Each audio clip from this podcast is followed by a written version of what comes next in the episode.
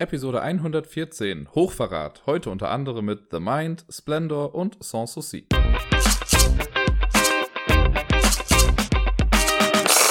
Hallo zusammen und einen wunderschönen guten Tag. Hier ist wieder der Dirk mit der neuesten Folge vom Ablagestapel.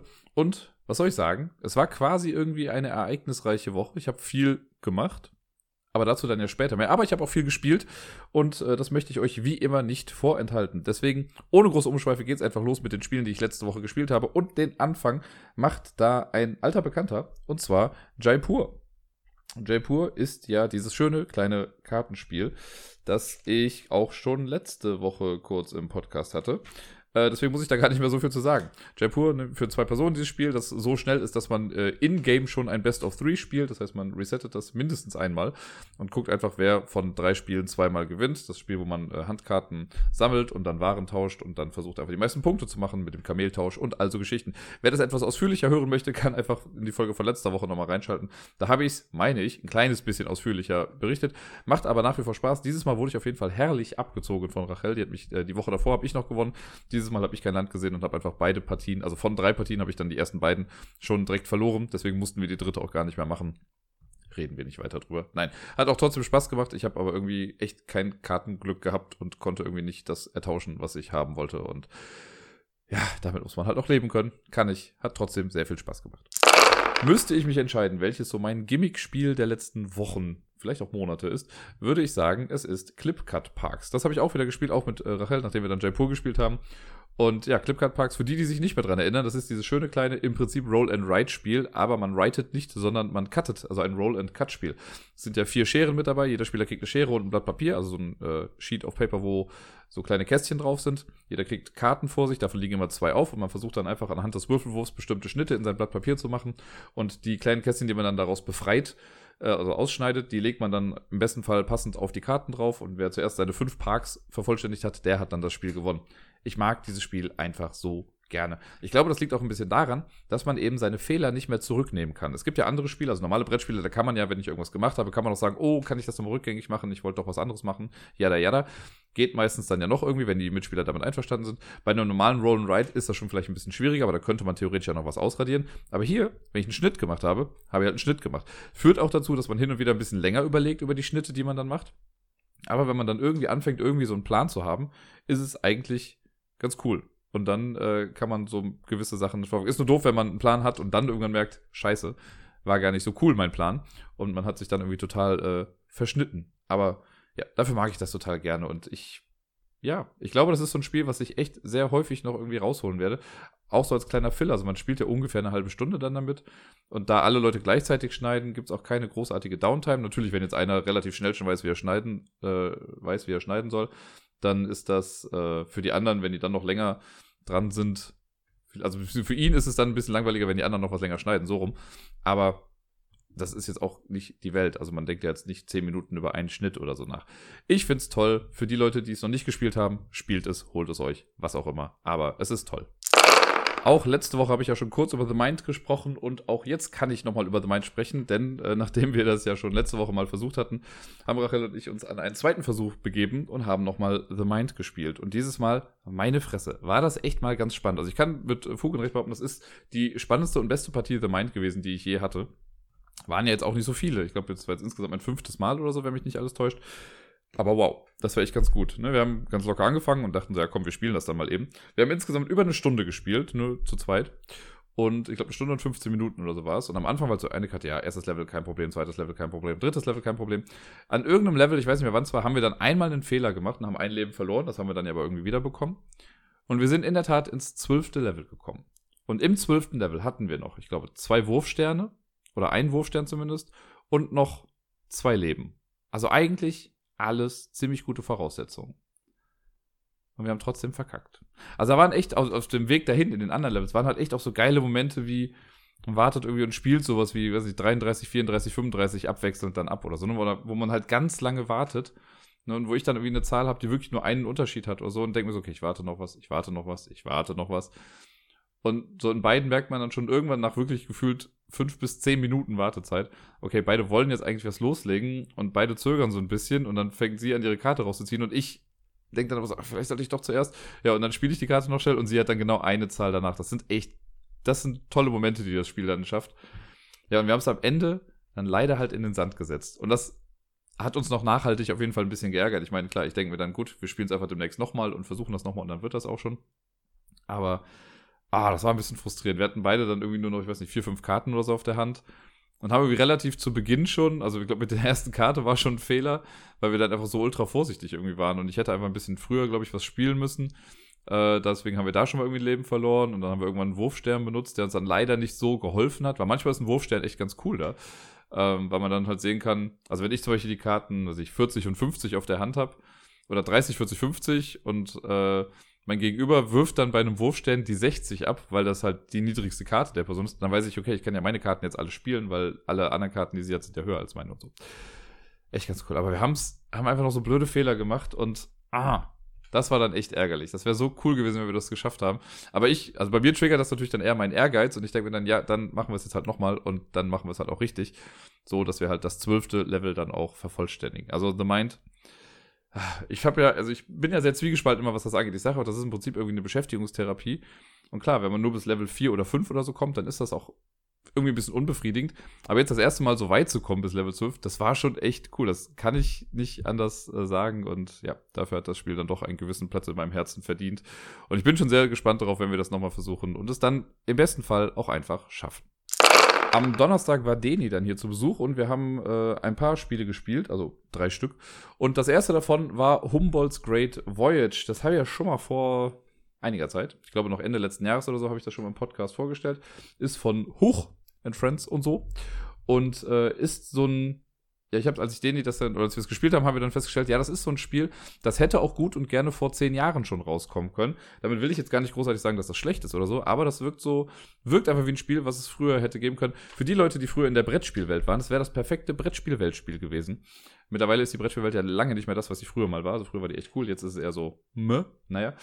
Aber für die, die sich nicht mehr ganz dran erinnern, was Humboldt's Great Voyage eigentlich ist, da geht es, äh, es ist so ein bisschen ein Mankala-Spiel. Also man hat so Steine in verschiedenen Kreisen und wenn ich dran bin, dann nehme ich aus einem Kreis äh, die Steine auf und muss dann in Pfeilrichtung, das ist dann auf dem Board so angegeben, immer äh, ein Feld weitergehen, einen Stein droppen, dann wieder ein Feld weitergehen, einen Stein droppen, so lange wie ich halt Steine habe und dann bekomme ich gewisse Sachen dann daraus. Man sammelt dann, also man versucht farbliche passende Steine, farblich passende Steine in farbliche Ringe oder farbige Ringe zu setzen. Reden ist heute nicht ganz so meins, wie man vielleicht merkt. Und äh, dann kriegt man da so kleine Wissensplättchen oder Erkundungsplättchen und damit versucht man Karten zu befüllen, die dann als Auftragskarten weggeben und einem Punkte geben und so weiter und so fort. Es ist alles jetzt nichts Neues in diesem Spiel. Es funktioniert. Ich finde auch, es ist ein ganz okayes Spiel. Das ist so ein Spiel, da muss man nicht allzu viel erklären äh, wenn das einmal aufgebaut ist und so, dann wissen eigentlich alle, was sie zu tun haben. Die haben die Downtime relativ gut rausgenommen, weil auch wenn die, äh, wenn meine Mitspieler dran sind, habe ich so ein bisschen was zu tun. Äh, und da kann man so ein bisschen taktisch irgendwie drangehen. Ich habe es halt bis jetzt auch nur äh, beide Male, die ich es gespielt habe, mit zwei Personen gespielt. Ich würde es ganz gerne mal mit mehr Leuten spielen. Aber ich glaube, dass dann so ein bisschen mehr Action noch da drin ist. Ich glaube, das Vier-Personen-Spiel könnte wirklich cool sein. Zu zweit ist es auch in Ordnung. Aber ich verspreche mir noch ein bisschen mehr davon, wenn man es zu viert spielt. Dann kann ich euch nochmal so einen kompletten Eindruck davon geben. Weil jetzt ist es immer so das Zwei-Personen-Spiel, das ist okay, es hat so ein direktes Duell. Beide Male, die ich jetzt gespielt habe, ist es auch relativ knapp ausgegangen. Ich weiß auch, das erste Mal gegen Gerda, hat, da hat Gerda gewonnen mit einem Punkt Vorsprung, irgendwie 81 zu 80. Jetzt war es bei uns, glaube ich, ich hatte 69 Punkte und Deni hatte 63 oder 62 oder so, also auch noch relativ knapp, würde ich sagen. Ich weiß nicht, in wie, also ob es da wirklich große Diskrepanzen in den Punkten geben kann. Man muss sich, glaube ich, schon sehr blöd anstellen, um mit, keine Ahnung, einer Differenz von über 20 Punkten oder so zu verlieren. Aber jetzt, wo ich das gesagt habe, wird es mir wahrscheinlich demnächst irgendwann passieren, dass ich mit so einer Differenz verliere und dann bin ich halt der, der sich so dermaßen dämlich angestellt hat. Das zweite Spiel, das ich mit Deni gespielt habe, war Wingspan bzw. Flügelschlag auf Deutsch. Das haben wir auf Denis Wunsch gespielt. Der spielt das in letzter Zeit nämlich relativ häufig, auch manchmal über Skype äh, mit einer Freundin und ja, kennt das Spiel ganz gut. Und wir erinnern uns vielleicht mal zurück. Ich habe ja schon mal, glaube ich, erzählt, dass ich mit Deni ungerne Carcassonne spiele. Weil, zumindest ist das daraus geworden, als wir das in der Brettspielwelt öfter mal gespielt haben oder ein paar Mal gespielt haben, war das so, Deni kannte alle Teile auswendig. Also er wusste, welches Plättchen wie oft da ist und konnte dann dementsprechend auch Städte verbauen.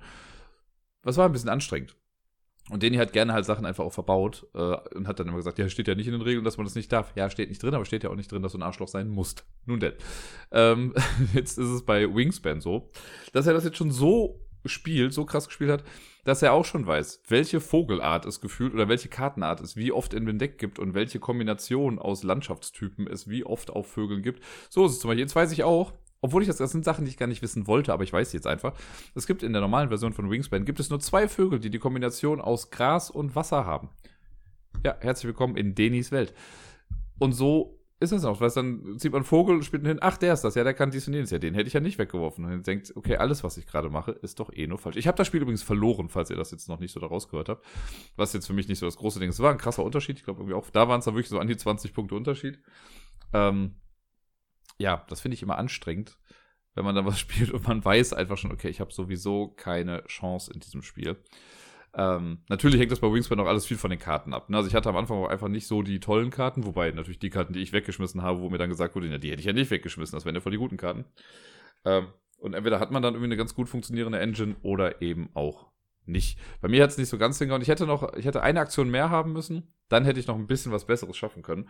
Habe ich aber nicht gehabt, deswegen habe ich es auch leider nicht gewinnen können. Aber ich mag's. Also ich mag Wingspan nach wie vor. Ich habe jetzt gemerkt, dass ich auch eine ganze Weile schon wieder nicht gespielt habe. So ein paar Regelsachen waren mir noch gar nicht mehr so klar. Da war es dann ganz gut, Deni dabei zu haben, der das jetzt halt gerade komplett in- und auswendig kennt, das Spiel.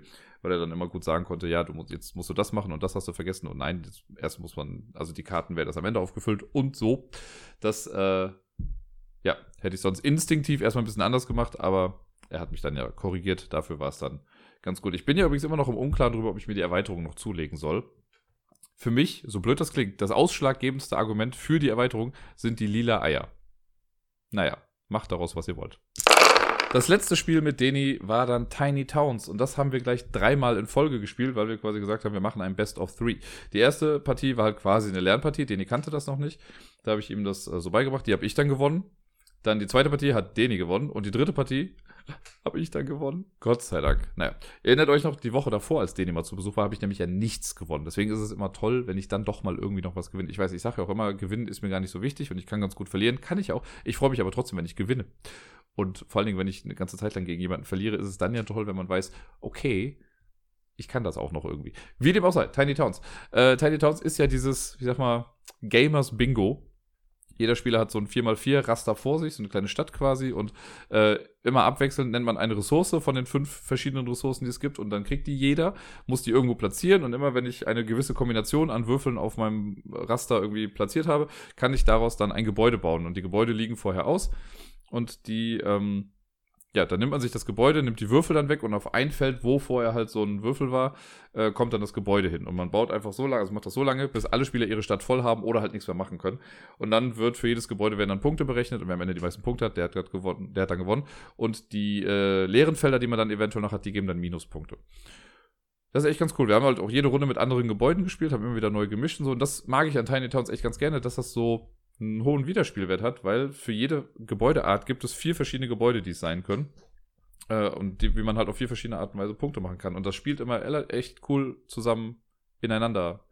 Weil in einem Spiel, keine Ahnung, hat man dann diesen Mühlenstein, den man, wenn man ihn fertig gebaut hat, irgendwo hinbauen kann. Oder die Shed war das, glaube ich. Und dann gibt es auch mal das andere Ding. Das gibt nur Punkte, wenn es neben einer Farm ist. Da gibt es verschiedene Farmen. Eine Farm sagt, okay, du kriegst einfach per se für vier Cottages, äh, die kannst du dann füttern. Andere, bei anderen müssen die zusammenhängend gebaut sein, die Cottages. Cottages sind immer die gleichen Sachen. Das sind so kleine Häuschen, die werden immer gleich gebaut. Da gibt es nur eine Karte für. Aber sonst ist da so viel Varianz drin in der ganzen Geschichte. Zudem kriegt ja noch jeder Spieler zu Beginn des Spiels zwei Monumentkarten, von denen er sich noch eine aussuchen muss. Und die verändern das Spiel auch für den jeweiligen Spieler dann nochmal krass anders.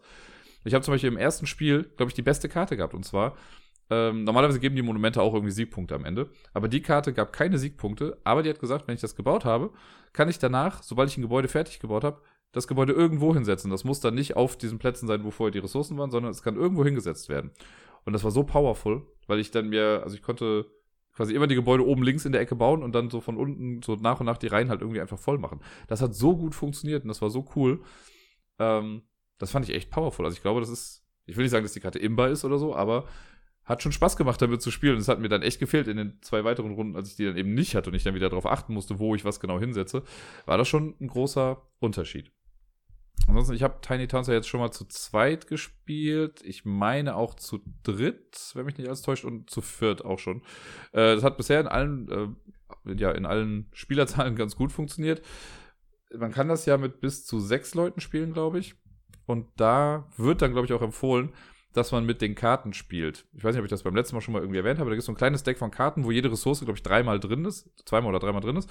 Die mischt man am Anfang und dann werden immer zwei Karten aufgedeckt und der aktive Spieler sucht sich dann eine von den beiden Karten aus und dann wird eine neue Karte dazu aufgedeckt und dann wird davon wieder ausgesucht und so weiter und so fort. Das führt halt so ein bisschen dazu, dass auf jeden Fall alle Ressourcen mal irgendwie so durchkommen, weil theoretisch, wenn ich mit sechs Leuten spiele und ich brauche Lehm und reihum sagt aber jeder Spieler irgendeine andere Ressource, außer Leben, dann habe ich halt relativ viel Kack auf dem Board, bis ich zu meinem Leben komme, um damit das zu machen, was ich machen möchte. Das kann sehr frustrierend sein. Im Zweispielerspiel, finde ich, ist das gar nicht so das Ding, weil da kann man relativ taktisch noch sein. Da ist nur jede zweite Ressource eine, die ich sehr wahrscheinlich nicht benötige. Ähm, deswegen, das kann man auch gut mitigieren, irgendwie das Ganze. Aber bei Mehrspielern könnte das schon ein bisschen kritisch sein. Ich fand aber bei vier Spielern, fand ich das noch total in Ordnung, als wir das mit Bayer und Pierre damals gespielt haben. Äh, auch wenn ich da haushoch verloren habe, habe ich nochmal gesehen auf dem Scoresheet. Aber macht ja nichts. Ich habe eben schon gesagt, ich kann ja ganz gut verlieren. Und schwubbeliwupp sind wir schon beim Sonntag angekommen. Heute hatten wir auch einen kleinen äh, Spieleabend. Also Gerda war ja sowieso hier und Rachel kam dann auch später vorbei und dann haben wir zu dritt ein bisschen was gespielt. Und das erste Spiel, was wir gespielt haben, war Splendor. Ich weiß gar nicht, wann ich das letzte Mal Splendor gespielt habe. Ich meine, mich dunkel zu erinnern, dass es in Birmingham war, weil Robert das äh, zu dem Zeitpunkt auch noch nicht gespielt hatte. Und ich dann gesagt habe, ja komm, dann bringe ich dir das doch einfach mal bei. Ich versuche gerade noch einfach ein bisschen Zeit zu schinden, um dann bei Boardgame Geek gucken zu können. Ja, genau, es war im Meeple Mayhem am 30. Mai 2019, also letztes Jahr im Mai. Äh, kurz bevor wir zum Pressetag auf der UK Games Expo gefahren sind, haben wir das gespielt und jetzt dann halt auch hier nochmal wieder. Rachel kannte das noch nicht, deswegen einmal kurz die Regeln erklärt. Und das finde ich bei Splendor ja echt super. Die Regeln sind einfach sehr schlank. Ich habe mir ja damals, ich habe es gerade noch hier neben mir liegen, da gucke ich gerade hin. Ich habe mir damals, weil ich die Box halt einfach so unfassbar groß fand für das Spiel. Äh, das ist ja eine ganze Menge Luft und habe ich mir so eine kleine Box dafür gebaut. Ne, das war, glaube ich, aus irgendeinem, was weiß ich, Ravensburger Reisespiel oder sowas. Ähm, da habe ich dann mir die Splendor-Box in Photoshop was kleiner gemacht, draufgedruckt und so, deswegen habe ich jetzt mein eigenes kleines Splendor. Und da habe ich halt hinten drauf auch die Regeln gemacht und die passen halt wirklich auf diese kleine Rückseite, weil viel ist es nicht. Der Aufbau ist da drauf und wenn man am Zug ist, hat man ja auch nicht so viele Optionen. Äh, und ja, das mag ich daran einfach. Ich habe da nochmal heute nochmal nachgeguckt, ist ja 2014 rausgekommen, ist jetzt auch schon echt wieder 5, 6 Jahre her, das Spiel. Äh, also alt, das Spiel. Und es ist damals ja nicht Spiel des Jahres geworden. Da ist ja damals Carol Up Spiel des Jahres geworden. Was ich immer noch krass finde, weil ich finde, Splendor ist einfach viel mehr zu so einem modernen Klassiker geworden. Also viele hatten das, das war ja voll der Run irgendwie da drauf. Es ist einfach zu verstehen, klar, thematisch ist das Drecksding irgendwie, da könnte irgendwas drauf sein, was jetzt, was sich jetzt auch dadurch zeigt, dass die nächste Splendor-Version die Marvel-Version wird, wo dann die Diamanten oder die Edelsteine, die man sich dann holt, das sind dann die Infinity Stones sehr wahrscheinlich. Also ist ein bisschen Quatsch, aber es wird mit Sicherheit Abnehmer finden für Leute, die vorher mit Splendor irgendwie nichts anfangen wollten oder konnten. Die haben dann auf jeden Fall eine gewisse Alternative dann dafür. Naja, ich äh, wollte trotzdem dann nochmal, weil es jetzt schon wieder ein bisschen was her ist, ein bisschen mehr auf Splendor eingehen und euch mal sagen, was das denn eigentlich ist. Also in Splendor ist es ein ziemlich klassischer Engine-Builder. Und zwar, äh, Engine-Builder heißt ja, dass man mit wenig bis gar nichts anfängt und so nach und nach mehr Sachen sammelt, die einem den weiteren Spielverlauf ein bisschen vereinfachen. Und man baut sich quasi einen eigenen Motor, eine eigene Engine auf, die halt dann eben, ja, dazu führt, dass der weitere Verlauf einfacher wird. In Splendor ist es so, wir haben eine Auslage von Karten, es sind immer zwölf Karten, äh, die auslegen, in drei verschiedenen Wertigkeiten, also quasi Stufe 1, Stufe 2, Stufe 3. In jeder Stufe legen vier Karten aus. Es gibt so kleine Edelsteine, die je nach Spielerzahl unterschiedlich sind. Da gibt es fünf verschiedene Farben. Und es gibt noch Gold, das ist so eine Joker-Farbe. Zudem, das Einzige, was da noch fehlt, sind so äh, die Noblen, die Adeligen. Davon liegen auch je nach Spielerzahl immer unterschiedliche Plätzchen, äh, Plättchen, mein Gott, reden ist heute wirklich schwierig, Plättchen aus. Wenn man am Zug ist, hat man im Prinzip zwei Optionen. Man kann entweder, oder drei Optionen. Man kann sich entweder Edelsteine nehmen. Wenn ich mir Edelsteine nehme, habe ich zwei Möglichkeiten. Ich kann entweder drei unterschiedliche Steine nehmen oder ich nehme mir zwei der gleichen Farbe. Das geht aber nur, wenn zu Beginn meines Zuges vier von dieser Farbe da waren. Das heißt, wenn ich jetzt anfange da liegen nur drei blaue, kann ich mir nicht zwei blaue nehmen. So komme ich an Edelsteine dran. Man darf immer höchstens zehn Edelsteine haben. Das heißt, wenn ich auch irgendwie, ich kann, wenn ich neun Steine habe, kann ich mir noch drei neue nehmen, muss dann aber zwei wieder abgeben, damit ich eben bei zehn bleibe. Die zweite Option, die ich habe, ist, ich kann mir eine Karte kaufen. Alle Karten, die ausliegen, haben einen bestimmten Preis. Da steht immer drauf, wie viele Edelsteine man ausgeben muss, um diese Karte dann zu bekommen. Das heißt, wenn ich jetzt irgendwie eine Karte habe, die kostet vier rote Steine oder so und ich habe vier rote Steine, dann gebe ich die weg und nehme die Karte. Die Karten legt man offen vor sich hin, am besten immer nach Farben sortiert. Und immer wenn ich eine Karte bekomme, dann heißt das, also die hat dann auch eine bestimmte Farbe von diesen Edelsteindingern.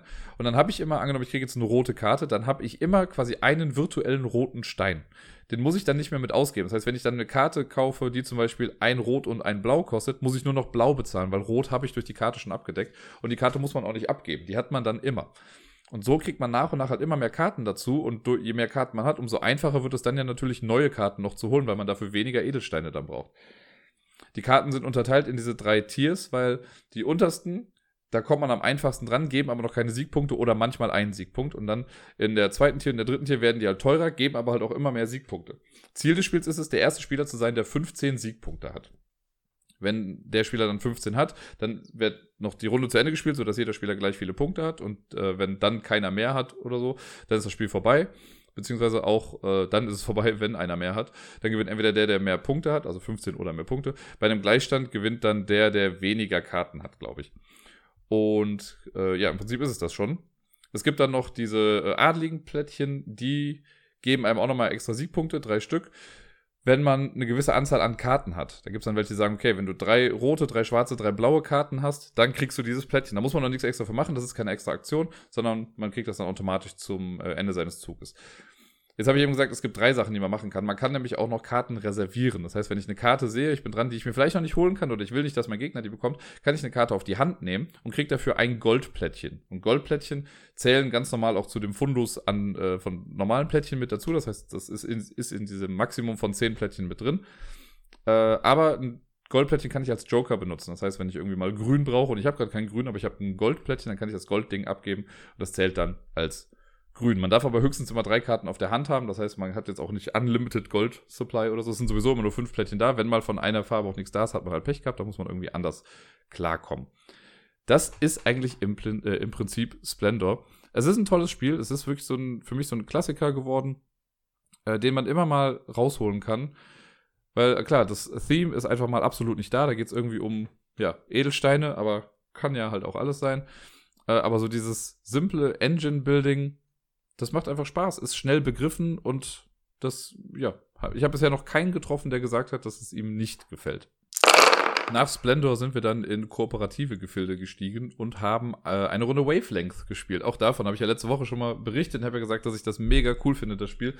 Und ich würde es am liebsten, glaube ich, jetzt jede Woche einfach spielen. Und äh, wir haben es jetzt halt auch nochmal zu dritt dann in dem kooperativen Modus gespielt. Ich habe ja schon mal gesagt, das ist ja eigentlich ist als Teamspiel konzipiert, wo zwei Mannschaften gegeneinander antreten.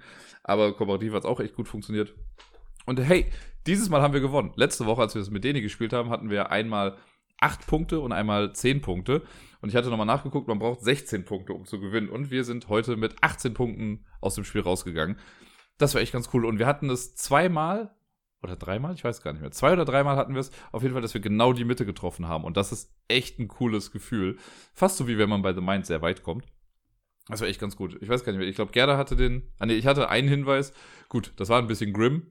Aber man muss ja auch irgendwie gute Hinweise dafür finden, um die Leute dann auf das Richtige zu bekommen. Und ich hatte, äh, als ich mein, das Fenster aufgemacht habe, dann war der Zielbereich, also das Vier-Punkte-Ding, war ganz links. Also es war ganz klar, es muss das extrem links sein. Und die, äh, diese Skala, die ich hatte, ging von, oder das Spektrum, war links äh, hard to do und ganz rechts war easy to do. Das heißt, ich, da es ja ganz links war, musste ich was finden, was extrem hard to do ist. Habe ich ein bisschen überlegt und dachte, okay, ich muss ja einfach jetzt was krasses irgendwie sagen, was, was wirklich das Schwierigste ist, was man irgendwie tun kann. Deswegen war mein Hinweis dann dafür, das eigene Kind begraben. Weil ich glaube, das möchte niemand tun. Das ist, glaube ich, das Schwierigste auf der Welt, was man sich irgendwie vorstellen kann. Und das hat auch keine 10 Sekunden gedauert, keine 5 Sekunden gedauert. Da haben die das Ding auch einfach schon komplett nach links gedreht, aufgemacht und dann war klar, ja, okay, wir haben es geschafft. Böser Hinweis, aber hey, hat ja geklappt. Und danach war Gerda dann dran und hat es auch nochmal direkt geschafft, dass wir da äh, gut drauf gekommen sind, weil äh, da hatte sie dann dies, die, dieses Spektrum ging von unpopular zu popular und sie hat gesagt Bonn. Und dann haben wir so ein bisschen überlegt, ja, okay, Bonn ist jetzt nicht so die mega beliebte Stadt, aber auch keine unbeliebte Stadt und hier durch die Regierung und bla bla bla. Und dann haben wir das irgendwie so ein bisschen eingestellt und das war halt dann wirklich so mittendrin so ein Spektrum. Und seht da, wir haben auch genau das Ding getroffen. Und das ist wirklich, wirklich cool. Ähm, und das hatten wir ein paar Mal. Wir hatten noch einmal drei Punkte, wo wir echt nah dran waren an diesem Zielbereich irgendwie. Ähm, das, ist schon, das ist schon echt nett. Und das ist halt ganz cool gemacht, weil man ja eigentlich im äh, kooperativen Modus nur sieben Runden spielt. Aber immer wenn man den Zielbereich trifft, kriegt man halt nicht vier Punkte, sondern drei Punkte. Dafür kriegt man aber noch eine neue Karte mit da rein. Also kann dann noch eine Runde länger spielen und dadurch dann halt Punkte machen. Ah, ich mag es einfach. Also ich kann ich habe jetzt auch mitbekommen, ich glaube, bei Schmidt-Spiele kommt das jetzt ja dann noch dieses Jahr raus unter dem Namen Perfect Match. Leute, holt euch dieses Spiel. Das ist, es ist gut. Es ist wirklich, wirklich gut. So ähnlich wie schon bei Splendor haben wir das nächste Spiel auch schon lange nicht mehr gespielt. Und zwar ist das Sans Souci von Ravensburger, das vor, ja auch nicht, vier, fünf Jahren oder so, glaube ich, auf der Messe rauskam. Ich weiß auch, da haben da Gerda und ich haben das auf der Messe gespielt, wollten das da schon mitnehmen, da war es dann aber ausverkauft und dann habe ich es erst irgendwann später, glaube ich, über Ebay oder so dann bekommen. Und äh, ja, seitdem fristet das ein sehr nettes Dasein bei uns hier. Wir spielen es nicht oft. Ich habe gerade eben nochmal nachgeguckt. Das letzte Mal, dass wir es gespielt haben, war im März 2019, also auch schon wieder knapp ein Jahr her. Äh, aber das ist auch so ein ja, nettes, kleines Spiel, was jetzt auch nicht zu viele Regeln hat. Und ja, da, also Rachel hat ja jetzt noch nicht so die Spieleerfahrung, zumindest nicht was meine Spiele angeht. Äh, deswegen haben wir das auch noch erklärt und äh, ist aber auch ganz gut reingekommen. Wir sind punktgleich dann auf dem zweiten Platz gewesen. Gerda hat uns ein bisschen abgezogen was äh, ich im Laufe des Spiels schon absehen konnte. Ich wusste, dass ich da kein Land sehen werde. Aber äh, ich dachte mir, ich äh, spreche trotzdem noch mal ein kleines bisschen etwas im Detail über Sanssouci. Bei Sanssouci bauen wir uns einen Schlossgarten. Es gibt ja dieses Schloss Sanssouci mit einem schön ausladenden Garten hinten dran. Hier baut jeder seinen eigenen Schlossgarten. Äh, Im Prinzip, eigentlich sammelt man nur kleine Plättchen, so quadratische Plättchen, die man dann richtig anordnen muss, um Punkte zu machen.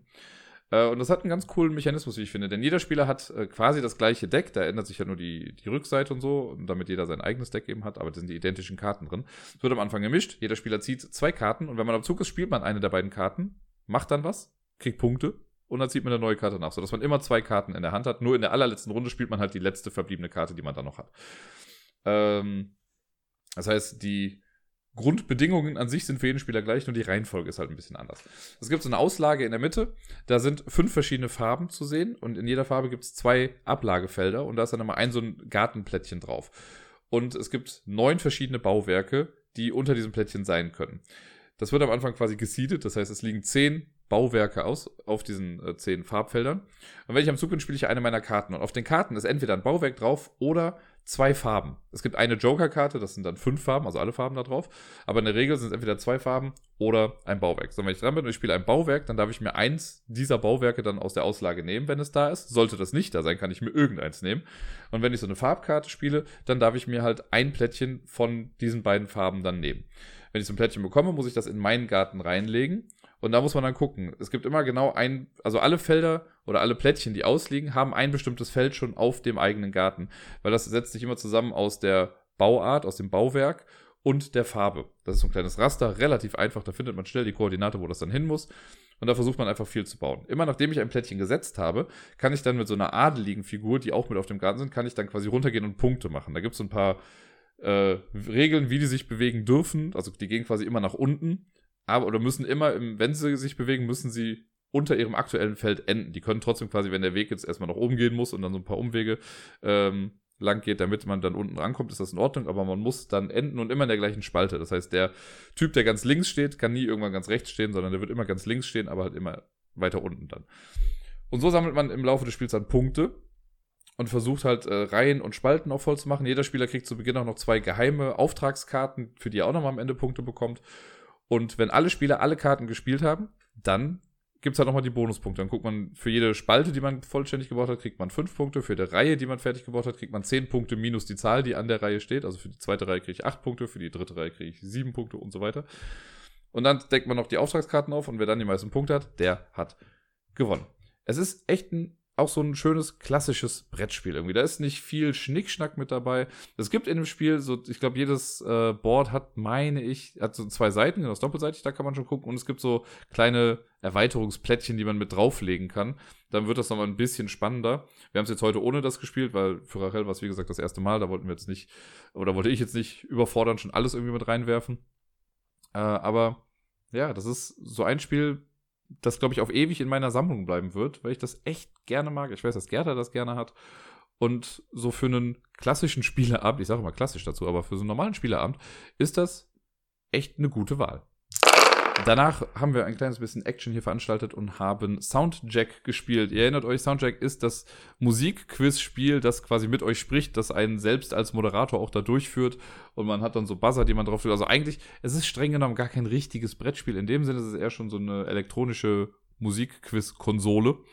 Aber trotzdem, ich mag es einfach total gerne und ich erwähne das immer wieder ganz gerne. Ne? Es hat so fünf Buzzer, man schaltet das einfach an, kann dann sagen, wer mitspielen soll und dann stellt das Ding halt nach und nach immer Fragen oder spielt Geräusche ab oder Sound, also Sounds äh, Töne oder äh, Musikstücke und dann muss man dazu halt sagen, entweder was ist das für ein Tier oder wer ist der Komponist oder wer ist der Artist, wie heißt das Song, äh, der, also wie heißt das Song, genau, wow, es wird nicht besser, Leute, wie heißt das Lied oder wie heißt der Song äh, und man spielt so lange, bis ein Spieler 20 Punkte hat. Wenn ich drücke und ich mach's richtig, dann kriege ich einen Punkt in der Regel, wenn ich besonders schnell bin, kriegt man noch so einen Speed-Bonuspunkt äh, wenn ich falsch liege, kriegen alle anderen Spieler einen Punkt. Und dann gibt es manchmal noch so kleine Sachen, die das ein bisschen auflockern. Wenn jetzt jemand lange nichts sagt, dann wird der mal so ein bisschen ins Rampenlicht geholt.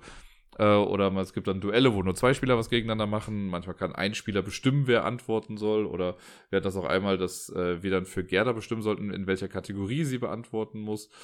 Ähm, das ist schon echt, echt ganz cool gemacht und sehr abwechslungsreich. Und ich finde, ich habe es jetzt schon relativ häufig gespielt, aber es ist nicht so, dass ich das Gefühl habe, dass ich da unfassbar viel irgendwie wiederholt. Weil zum Beispiel heute war dann eine, ein so ein Lied kam, dann habe ich dann schnell draufgeklickt, was war Oasis mit Wonderwall, das hatte ich dann recht flott raus. Aber da kann ja auch nach zwei Sachen auf jeden Fall gefragt werden. Da kann ja gefragt werden, wer ist der Artist und wie heißt das Lied. Und das gibt es ja bei mehreren Sachen. Also auch bei, keine Ahnung, bei irgendwelchen klassischen Stücken, wer ist der Komponist oder wie heißt das Lied oder worunter ist das Lied bekannt. Da gibt es sehr viel Varianz. Ich glaube, wenn man das eine Woche lang jeden Tag spielen würde, zwei, dreimal, dann würde man irgendwann zu den Wiederholungen kommen. Aber ich hatte jetzt so wirklich nicht das Gefühl, dass ich, äh, dass sich das zu krass wiederholt. Das ist auf jeden Fall Soundjack, tolle Sache. Und damit sind wir schon beim letzten Spiel für diese Woche angekommen. Das äh, haben wir auch am Sonntagabend dann gespielt. Und das ist äh, Kneipenquiz, das Original. Nachdem wir schon das Musikquiz hatten mit Soundjack, haben wir dann danach noch kooperativ das äh, Kneipenquiz herrlich in den Sand gesetzt. Meine Fresse waren wir schlecht. Ich mag das Kneipenquiz-Spiel ja total gerne, weil man halt eben kooperativ versucht zu quizzen und sich irgendwie äh, Antworten zusammenreimt. Aber wir hatten dieses Mal echt kein Glück. Also stellenweise war es auch einfach blöd, weil uns Sachen nicht eingefallen sind oder wir knapp daneben waren. Wir wussten aber auch stellenweise einfach echt nicht viel.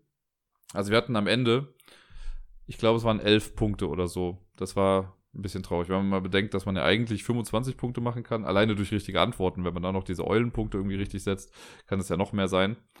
Ja, nee, das äh, war nicht unsere Glanzstunde, was das anging. Wir haben natürlich auch ein paar coole Sachen gelernt. Also ich habe auf jeden Fall ein paar Sachen äh, jetzt noch mitbekommen, die ich eventuell so in dem Pubquiz dann noch einfach mal mit benutzen werde noch.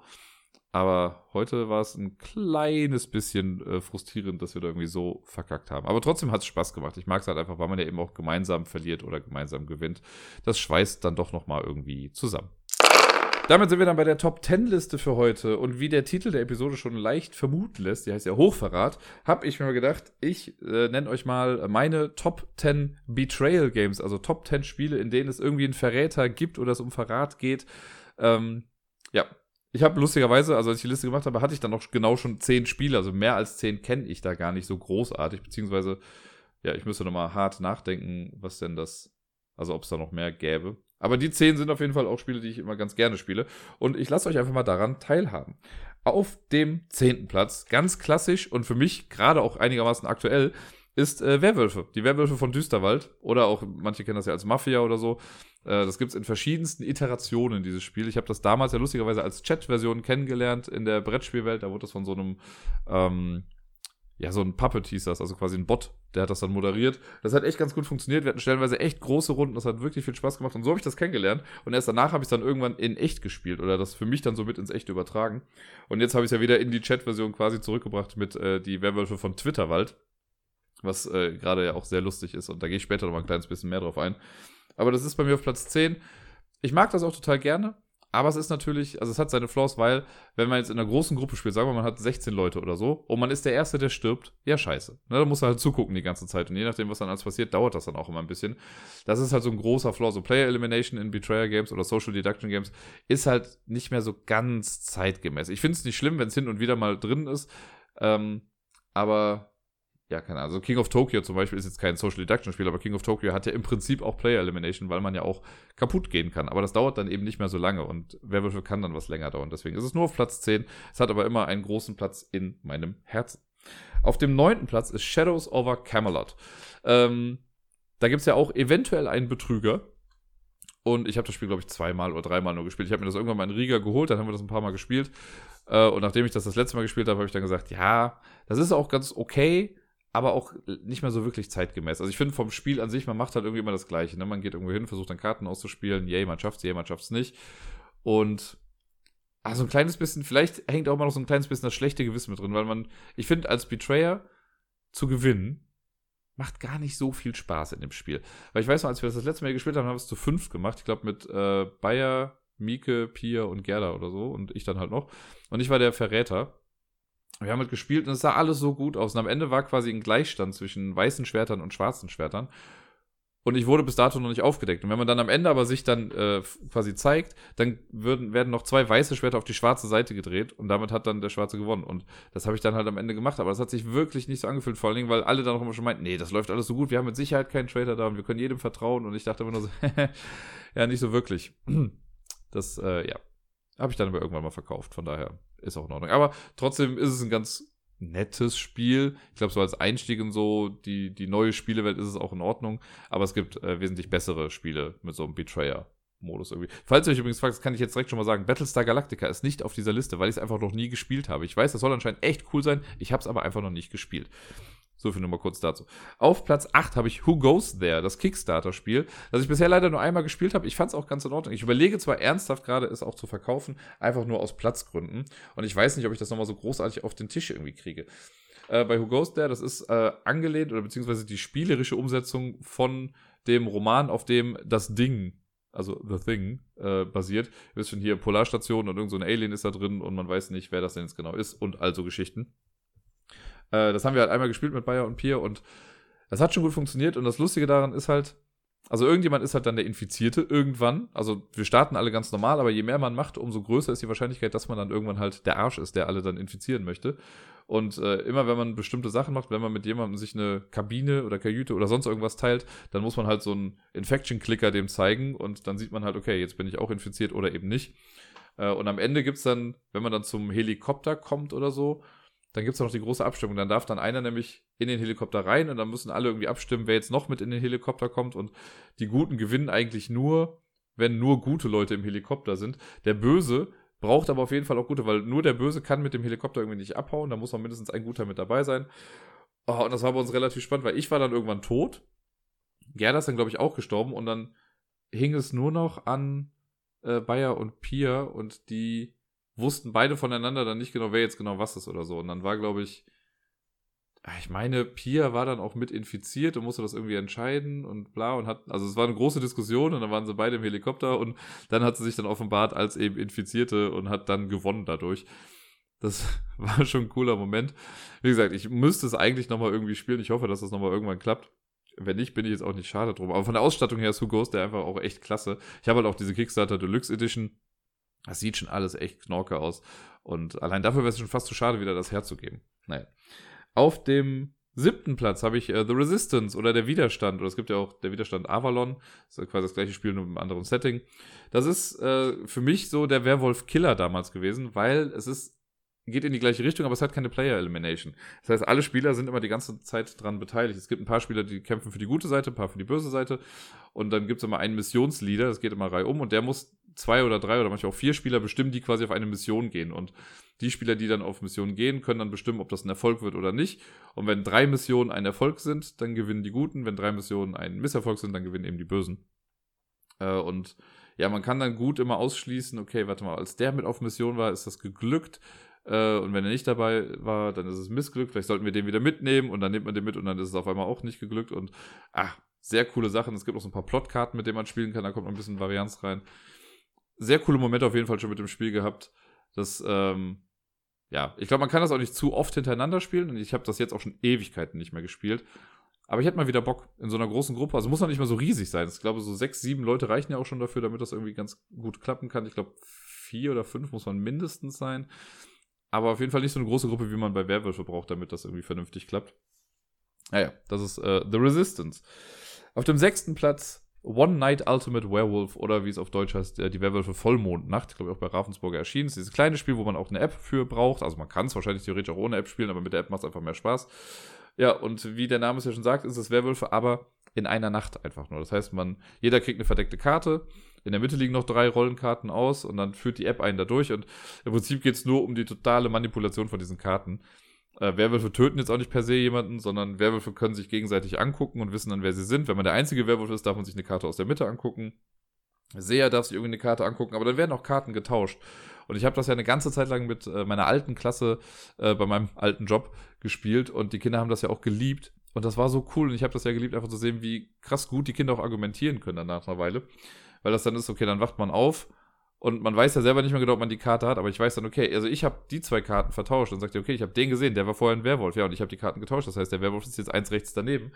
Und ach, man muss am Ende dann halt nur auf einen Werwolf zeigen. Und wenn die Mehrheit auf den Werwolf zeigt, dann hat das Dorf gewonnen. Und wenn man auf den Falschen gezeigt hat, dann haben eben die Wölfe gewonnen.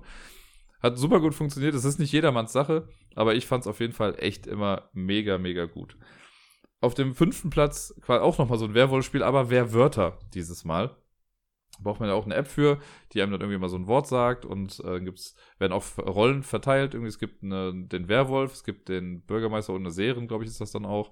Und der Bürgermeister hat dann, glaube ich, ich weiß also einer kennt auf jeden Fall ein Wort, der Werwolf kennt das Wort auch und äh, der Werwolf möchte nicht, dass die Leute das Wort rausfinden will aber auch nicht zu blöde Fragen stellen irgendwie im Laufe des Spiels, weil sonst wird dann klar, dass er der Werwolf ist.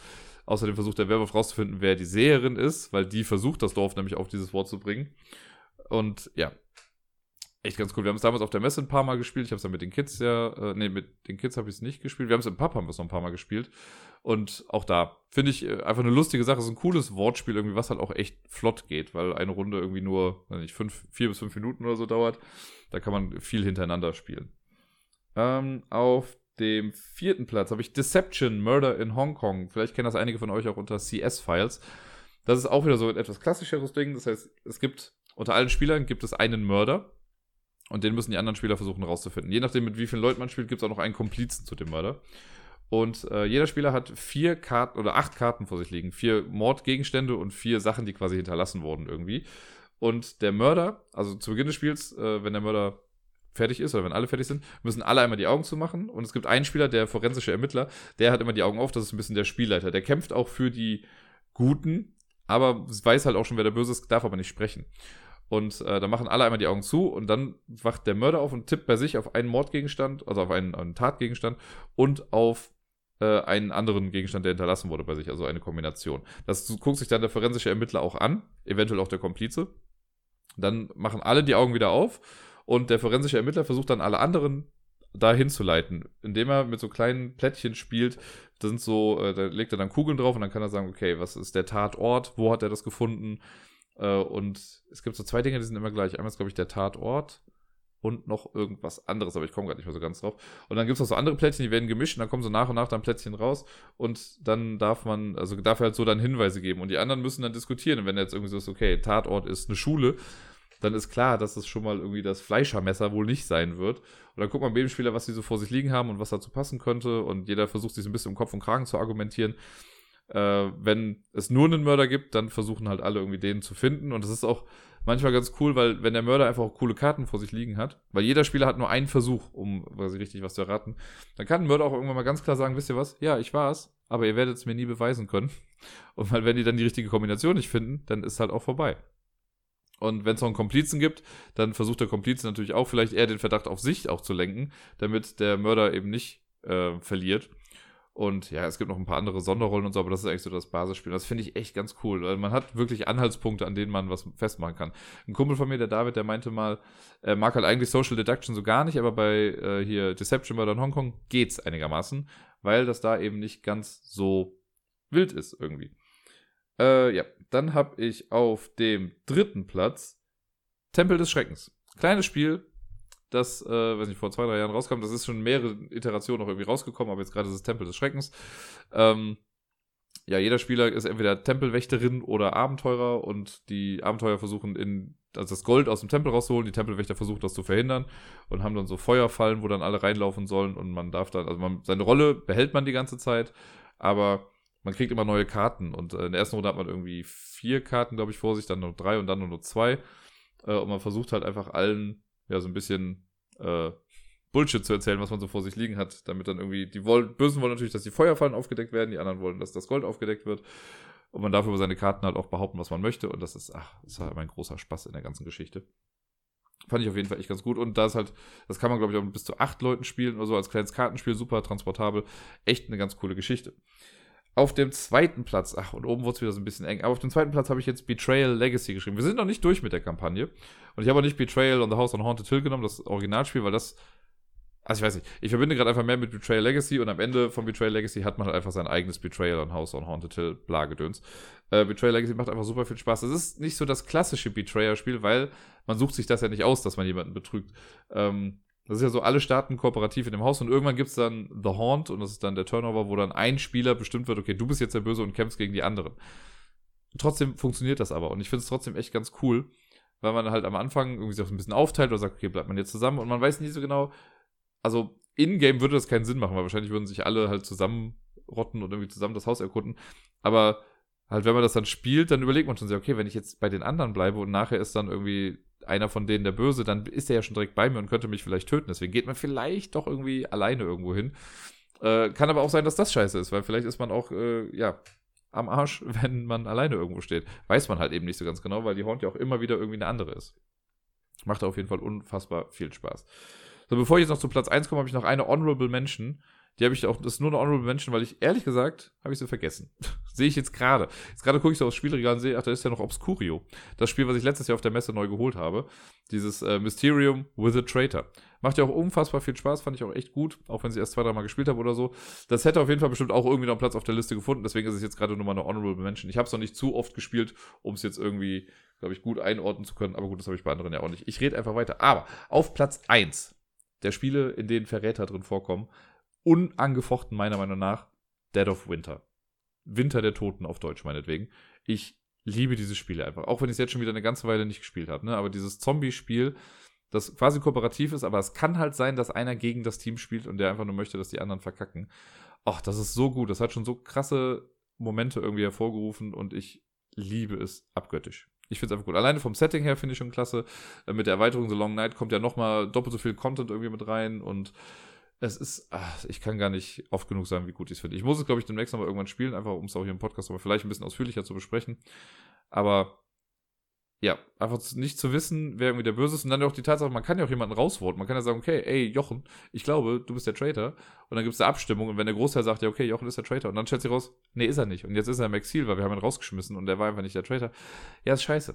Und ähm, jetzt könnte man ja sagen, gut, dann sagt man einfach bei jedem, ja, du bist der Traitor, du bist der Traitor, du bist der Traitor. Geht aber nicht, weil sobald zwei Leute im Exil sind, die nicht der Traitor sind, hat, also haben auch alle automatisch verloren. Das ist halt auch blöd. Und ist ja nicht so schlimm genug, dass man rausfinden muss, wer der Traitor ist. Irgendwie, nein, man hat ja auch noch sonst reale Probleme, also reale Zombie-Probleme und muss einfach da nochmal für das Überleben kämpfen. Coole Sache, sehr thematisch.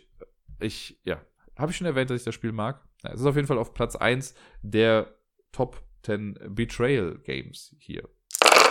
Und sonst so. Tja, ich habe ja eben schon mal äh, im Intro quasi gesagt, dass ich eine relativ ereignisreiche Woche hatte. Die ist auf jeden Fall sehr schnell vergangen. Es ist nicht so, dass ich jetzt überwiegend krasse Sachen gemacht habe, aber irgendwie hatte ich jeden Tag so ein bisschen was zu tun, hatte ich das Gefühl. Am äh, Montag war ja zum Beispiel Quiz. Ich habe es nicht moderiert. Heute, also ja, heute ist Montag, wenn ihr das hört. Äh, heute moderiere ich das wieder. Letzte Woche war ich nur als Teilnehmer mit dabei. Hat aber auch sehr viel Spaß gemacht. Wir waren ein bisschen dezimiert, also ich würde sagen nicht dezimiert, wir waren trotzdem, glaube ich, fünf Leute im Team, aber der Bayer und Sebi waren nicht mit dabei. Und wir sind trotzdem wieder Erster geworden. Das heißt, Isle of Lamp ist immer noch in 2020 der Undisputed Champion. Wir haben äh, jedes Quiz bisher im Januar jetzt gewonnen. Jetzt moderiere ich das ja heute wieder.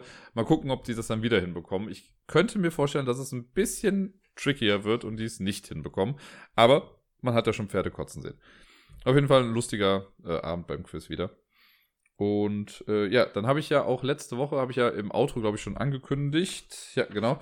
Äh, ich habe ja wieder die Werwolf von Twitterwald-Runde angefangen. Und meine Fresse, das sind echt viele Leute da noch gewesen. In der Runde davor, die wir letztes Jahr im Juni oder so gemacht haben, waren es ja schon, glaube ich, 15 oder 16 Mitspieler. Und ich dachte also, okay, das werden wahrscheinlich dann nochmal so viele. Jetzt waren es insgesamt 22 Spieler. Wow. Also ich fand es natürlich mega cool, dass sich so viele angemeldet haben, aber das hat mich auch vor große logistische Herausforderungen gestellt, weil natürlich dauert dann auch so eine Auswertung von den Stimmen dann einfach ein bisschen länger und der ganze Überblick ist echt nicht so einfach. Also ich habe auch, glaube ich, in der ersten Nacht habe ich einen Fehler gemacht, weil ich dann dachte, jemand hätte für Person A gestimmt, aber hatte dann für Person B gestimmt oder so. Das musste ich dann nochmal wieder äh, klarstellen, dass ich da einen Fehler gemacht habe. Und ja, je länger das Spiel geht, umso glücklicher wurde ich, weil ja, je weniger Leute noch leben, desto weniger Sachen muss ich halt nachhalten. Also wurde echt spannend. Also stellenweise spielen die Leute echt so gut und haben so gute Argumente und ich sitze hier immer und denke mir so, oh Gott, und jetzt macht doch dieses und jenes und bla und ah, und ich kann ja mit, also ich kann ja auch nicht großartig mit Leuten drüber sprechen. Also ich habe jetzt mit äh, Rachel, die hat das immer so live mitbekommen, wenn ich irgendwie Sachen was äh, erzählt habe, mit Gerd habe ich da auch drüber gesprochen. Und äh, lustigerweise, weil ich bin ja in dem, äh, in dem Kosmos, sage ich mal, dieses Twitter-Waldspiels, werde ich immer als Gott betitelt, weil ich derjenige bin, der halt quasi die Entscheidungen trifft und alles fällt und ne, jedem seine Rolle gebe. Deswegen nennen die mich dann da immer Gott. Äh, und ich schicke dann öfter mal auch Engel runter, die äh, dann Boten Gottes sind, um dann irgendwie was zu sagen. Und ja, macht schon Spaß. Und wenn die Leute mir dann äh, Direktnachrichten bei Twitter dann schicken, um zu sagen, oh Gott, ich kann auch mit jemandem drüber sprechen, aber ich muss dir dies und jenes erzählen und bla. Es fühlt sich immer so an wie kleine Stoßgebete zum Himmel. Sehr coole Sache. Und ja, jetzt äh, heute, also jetzt in der Nacht von Sonntag auf Montag, hat sich echt ein bisschen zugespitzt. Und es war so knapp und ach, es gab halt nämlich jetzt die, ähm, also ich bin ja pro, immer pro Liebespaar bei Werwölfe, weil ich finde, als Liebespaar zu gewinnen ist nicht so einfach, weil wenn das Liebespaar nur aus zwei Dorfbewohnern besteht oder aus zwei Werwölfen, ist jetzt nicht so drastisch, weil die gewinnen ja sowieso damit ihre Fraktion.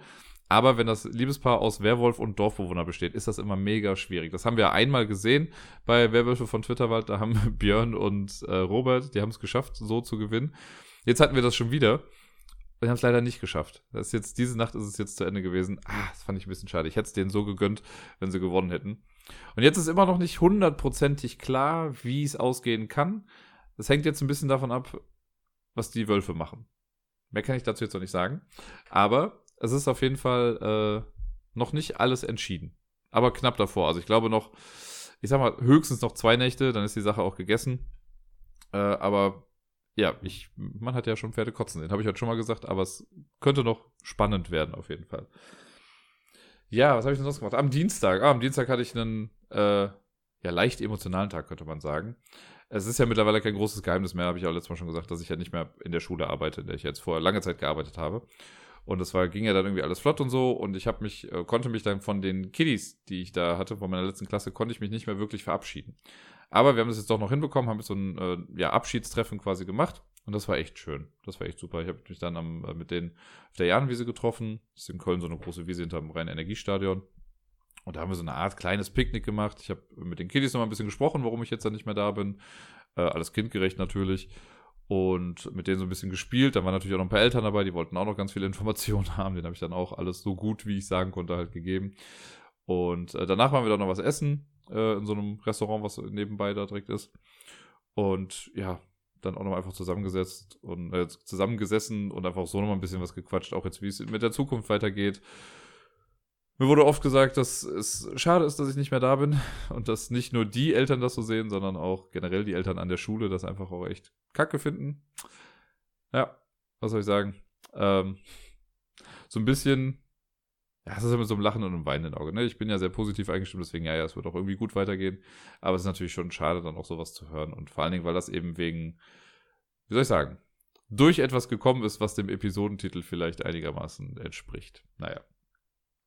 Nun denn, äh, ansonsten, genau, ich habe schon gesagt, am Donnerstag war dann Deni hier äh, wir waren dann zusammen was essen und so noch ein bisschen in der Stadt unterwegs. Das war echt ganz cool. Ich habe übrigens geschafft, es letzte Woche viermal Burger zu essen insgesamt. Nicht, dass ich mich beschweren möchte, aber es ist jetzt auch nicht gewöhnlich, dass ich das immer so mache. Aber ja, mit denen war ich nämlich im äh, Marx und Engels am Rudolfplatz in Köln.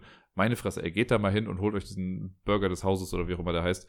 Mega gutes Ding. Der war so gut. Einer der besten Burger, die ich seit langem hatte, wirklich. Naja. Äh, und am Freitag war ganz cool, da habe ich mit Rachel dann eine äh, Street Art Tour hier durch Köln-Ehrenfeld gemacht von äh, Alternative Tours Cologne heißt sie, glaube ich. Ich hoffe, ich sage es nicht großartig Falsches. Äh, kann man auch einfach mal gucken im Internet. Die macht das nach diesem Free Tour Prinzip, Free Walking Prinzip. Das heißt, man kann da mitmachen und man, die Tour an sich kostet erstmal nichts. Am Ende lässt ihr bald so einen Beutel rumgeben und dann kann jeder das reinschmeißen, was ihm die Tour halt irgendwie wert war. Und das funktioniert halt echt ganz gut. Und die war echt ganz nett. Also zwei Stunden haben wir gemacht und sind halt so eine ja, kleine Runde durch Ehrenfeld irgendwie gegangen und immer mal hier und da bleibt sie dann stehen, erzählt dann was zu den Kunstwerken. Die kennt sich auch echt gut aus. Die hat voll die Leidenschaft für Street Art, kennt auch die ganzen Street Artists und so ein paar Graffiti-Künstler auch noch. Äh, und hat gute, wissenswerte Informationen auf jeden Fall zu all den Sachen, die man dann da so sieht.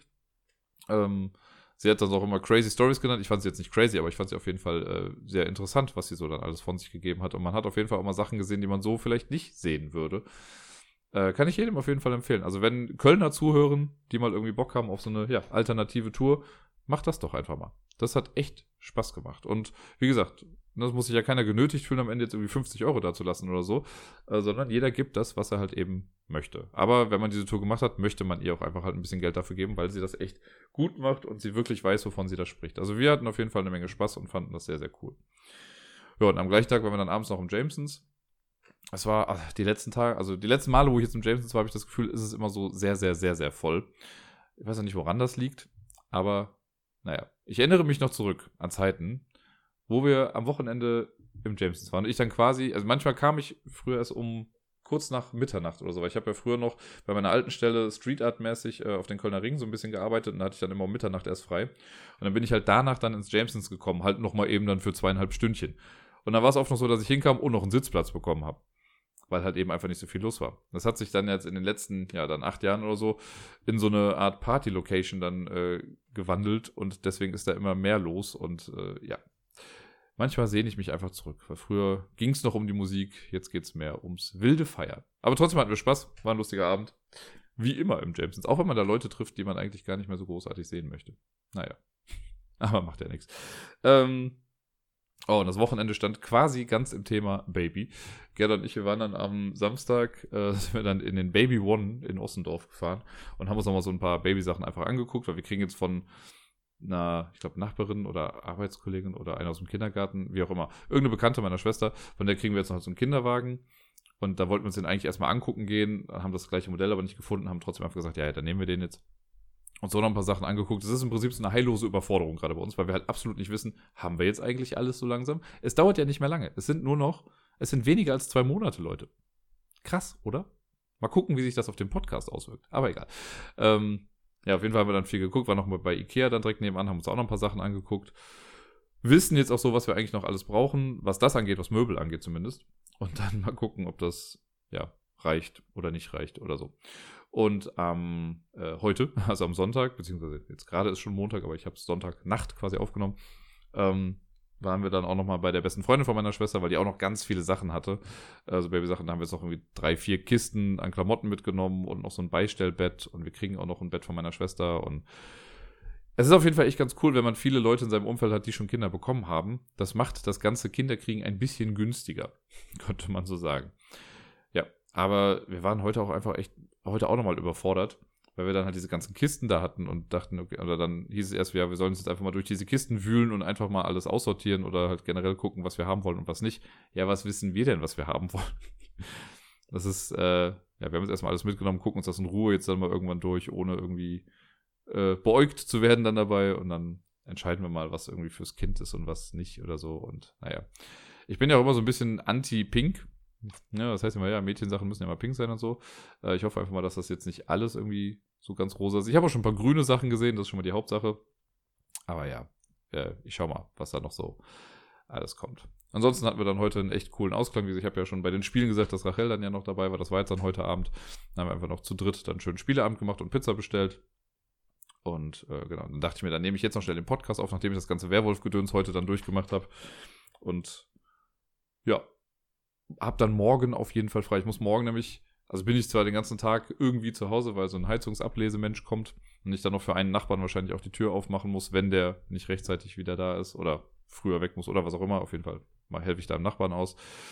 Ähm, ja, und dann habe ich morgen auf jeden Fall mal einen sehr gechillten Tag und muss dann nicht den Podcast aufnehmen. Ich mache das mittlerweile ganz gerne, den schon sonntags oder am Wochenende irgendwie aufzunehmen, damit ich dann nicht so einen Stress habe und das nicht irgendwie vor dem Quiz noch äh, gehetzt machen muss oder so. Ja, und das war's so im Großen und Ganzen. Mehr ist jetzt, glaube ich, erstmal nicht passiert. Ich muss noch gucken, wie es nächste Woche mit dem Podcast ist. Theoretisch, also da ich ja gerade nicht arbeite, habe ich also ein bisschen Zeit. Nächste Woche Sonntag ist ja der Super Bowl. Uh, den gucke ich dann wieder beim Bayer, so wie schon die letzten zwei Jahre oder drei Jahre. Ich weiß gar nicht, wie oft ich den jetzt schon bei ihm gesehen habe. Ich glaube erst zweimal. Bin mir aber gar nicht sicher gerade. Ähm, aber den gucken wir dann wieder da und dann werde ich am Montag eventuell ein kleines bisschen müde sein, weil das ja ein bisschen länger geht. Und dann schaue ich mal, wann ich da den Podcast aufnehme. Aber er wird in, äh, ja, in gewohnter Manier am Montag irgendwann dann einfach erscheinen. Wie dem auch sei, ich wünsche euch allen eine wunderschöne Woche. Ich hoffe, ihr spielt viel und hoffe, ihr schaltet auch nächste Woche wieder rein, wenn es wieder heißt. Was heißt es denn eigentlich? Habe ich irgendeine Catchphrase? Ich weiß nicht. Ich sage immer nur spielt viel und bis dann. Auf Wiedersehen.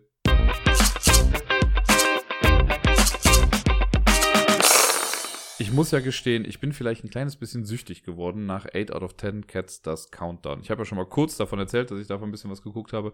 Gefühlt gucke ich gerade jeden Tag mindestens drei Folgen irgendwie davon. Ich finde das so lustig und so cool und würde mir, also das sind so Sachen, die würden im deutschen Fernsehen einfach nicht funktionieren, glaube ich.